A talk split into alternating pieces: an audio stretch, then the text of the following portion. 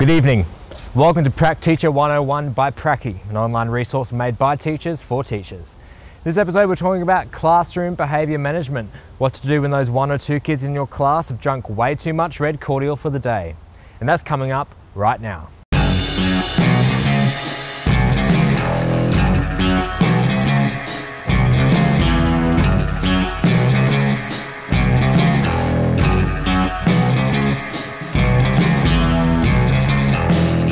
Up?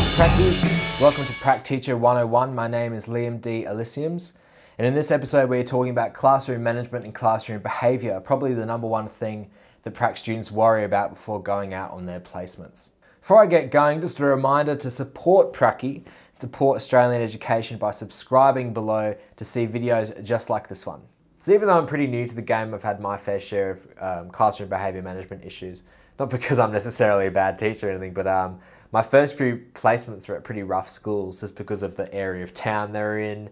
Uh, some of the kids I had were, you know, look, I had African refugees in my class that still had bullet wounds in their arms, and that is God honest truth that that happened, and it's just because of their background, because of the area, and just the atmosphere of the school. So I'll sh- I got I could go on all day about some of the stories, but um, I'll just share one with you right now. So on the topic of classroom management, in my very short career in education, I've had my fair share of behavioural issues, mainly because my mentor teacher called some of my practical experiences tours um, because of just the schools that I went to. They're in very low socio socioeconomic areas and they had a lot of kids with behaviour issues. So it's one of um, Brisbane's roughest schools, so actually getting that first-hand experience was actually really valuable. And one story that comes straight to mind when talking about behaviour issues in schools was when I had one particular kid, and on day one I was talking to my teacher, and they said, "Keep watching out for this kid. Watch out for this kid. He's going to be. He's actually suspended at the moment, but halfway through your week one, he'll come back, and you got to keep an eye on him because he's coming back." And um, he came. He came back obviously in a foul mood because he's just come out of suspension and on my very first lesson with him, he got expelled from the experience that I witnessed. What happened was he was just not coping with class and he was having claustrophobia. And I wondered why that was afterwards. And I looked it up, and basically, he came from such a broken home that it's amazing he rocked up to school at all. Basically, he had claustrophobia because his dad's coping mechanism for when he was a kid was to lock him in a box every time he was naughty. So no wonder he didn't like being in a confined space. Um, his dad was in jail now, and his mum was a drug dealer and a known prostitute in the area, and his house was a makeshift brothel. So coming from that kind of experience, it's little wonder why he had behaviour issues and why he didn't want to listen to what I was saying. But because really, if you're trying to teach a kid like that, Shakespeare, he's probably not going to listen to you because learning Shakespeare would be a number one million on his priority list if it's on there at all. Whereas some kids, their academics is number one on their list. So you'll have an easier time with those kids, but these kids that come from you know questionable backgrounds, it's very hard to get them engaged. And what happened was he was getting shaky and he just had to leave the class because he was having PTSD, which he was diagnosed with on his junior report. So he left and then he went and was trying to calm down, so he went to the bubblers. And on his way to the bubblers, he had an argument with the kid because he was so full of aggression, he just wanted to take it out on someone or something. So the other kid was at the bubblers, got into a fight with him, and then came back to class still fighting that kid. He came in kicking and screaming, um, and he actually yelled out to the kid, still halfway into our room, Oh, you want to effing go, you white C, and just chased after him, you know, knuckles clenched, and my teacher actually threw down her books and chased after him. And and um, this kid who'd just come back from a suspension was basically on final warning, was fighting this kid in the middle of the hallway. And that was on my second day at that particular school. So the moral of the story is sometimes you are going to have kids like this eh, in your class, and with classroom management, you can have every strategy under the sun in your toolkit, but there are some kids where you're just not going to be able to help them. As tough as it sounds, they'll come, like I was saying with priority list, school isn't even on their radar in terms of what they're going to do because of their background, because of their situation at home. So if they rock up to school, it's a success. But there's very little that you can do as their grade 9 English teacher to affect what's going on in the broader spectrum. So sometimes you're just going to have to take the hit and accept that you're not going to be able to do much with that particular kid's situation. So as you can see from that story, sometimes there are kids in your class where your classroom behaviour management skills are going to be tested. And as a practical teacher, as a student teacher, it's quite important because when you go up there, kids, when they see someone else in front of them, in front of their class, that's not normally their normal teacher, they almost see that as an excuse or a pass to be as naughty as they possibly can because they feel like the responsibility that's normally on them has been erased because Miss Hughes isn't here today. So it's quite important for student teachers to get you know a hold of good strategies and to get effective advice and mentorship about this uh, particular subject because it affects us more than others and you're most on the back foot from the get-go. But there are some things that you can do and you can add to your toolkit to give yourself um, the best possibility of the kids liking you and not acting up in your class and even when they do to eradicate that problem.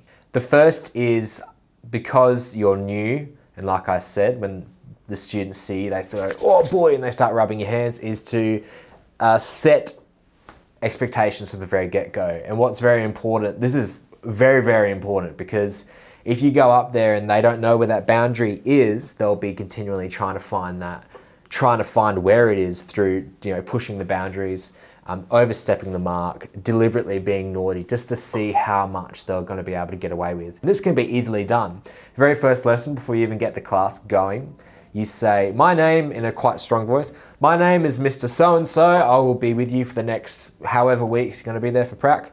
And just because I'm new, just because I'm not Miss Hughes, um, that doesn't mean that you know you can act up or you know. So my my expectations for you are just the exact same as it would be if Mr. Smith was here, and maybe highlight three rules. Three is a good number. Too little is seems lax, lack, and um, too much it will uh, confuse them. So have like three rules maybe uh, that you particularly want to enforce in your class. Maybe you hate it when kids get up out of their chair for no reason, so that could be number one.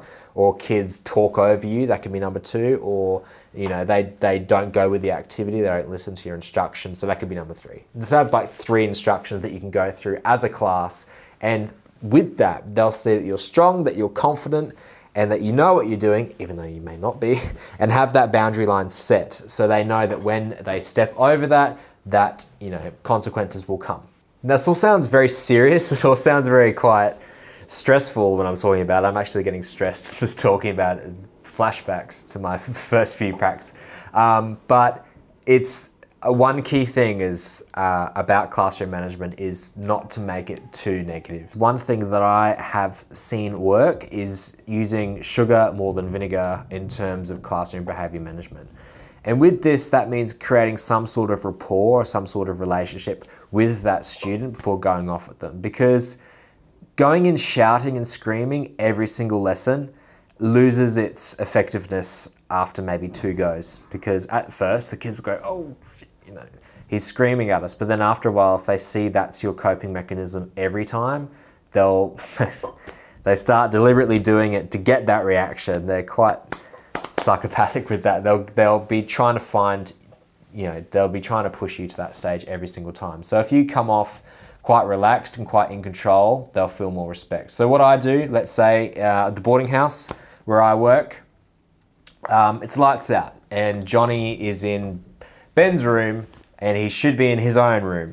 So instead of going up and just going, Johnny, get back in your bed, as I may have done in week one, what I tend to do instead is to, let's say he's a rower or a basketball player or a cricketer or, he really likes, whatever, find that one thing and then go up and go, oh, how's your weekend been? They usually tend what they're doing, so they usually go, oh, I'm just rowing, sir. And you go, okay. Oh, you're a rower. What what position do you row? Position? Do rowers have positions? Whatever. Um, and he'll go, oh, I'm a the first guy. I don't know if I haven't rowed, but um, I'm the first guy Uh, and you go, oh yeah, do you like rowing? Oh no, I'm on a scholarship for rowing and I'm not very good at rowing, so I feel like I'm going to be tossed out of the school, which may be why he's having behaviour managements already. But then you can go, oh, and then, oh, so how's your rowing? Or you don't like rowing? And then you have a little bit of a chat about that. And then at the end, the very end, you go, oh, okay, all right, good night, uh, Ethan or Ben or uh, whatever their names are. And you go, okay, all right, see you, good night. Oh, do me one favor before you go, can you just get back in your room, please, just before I go? And because you've established those that minute or two of rapport with them, they're much more inclined to go, oh yeah, sure, sir, and just go and do what you want. Whereas if you come in and get them offside from the very beginning, they're more likely to back chat and talk back and do all those annoying things that teenagers do. But let's say, for example, that everything has gone to crap and it has gone worst case scenario and you actually do need to hand out some sort of punishment to the kid. What do I do then? Um, one thing that I've actually learned recently at a PD day, and I know I learned something at a PD day, amazing, is the double or nothing method and it works really well for behavior management. So basically, what it means is you have, let's say the kids are supposed to be studying for an hour and a half and they're not, or one, one's not, one's not studying. You can go, okay, Johnny, you can write me, uh, I don't know, a punishment. So write me a thousand word essay on responsibility. Or you can work effectively for the next 40 minutes and I won't give you that. And 99 times out of 100, 100 times out of 100, they'll go, not the punishment, sir, please. So they'll go, oh, I'll, I'll, work, I'll work, I promise. You know, not getting that thousand word essay. But what you do then, it goes, okay, deal, we'll have a deal with that. But if I see you mucking about again, you're writing me a 2,000 word essay. So you double it, you double it from the, the, the first punishment that you said you'd give them. And what that does is it puts the responsibility back onto them because they felt like they've had some sort of a deal, some sort of contract, and they feel more a part of that punishment than just if you came up straight away and said, clean up after prep or whatever it is.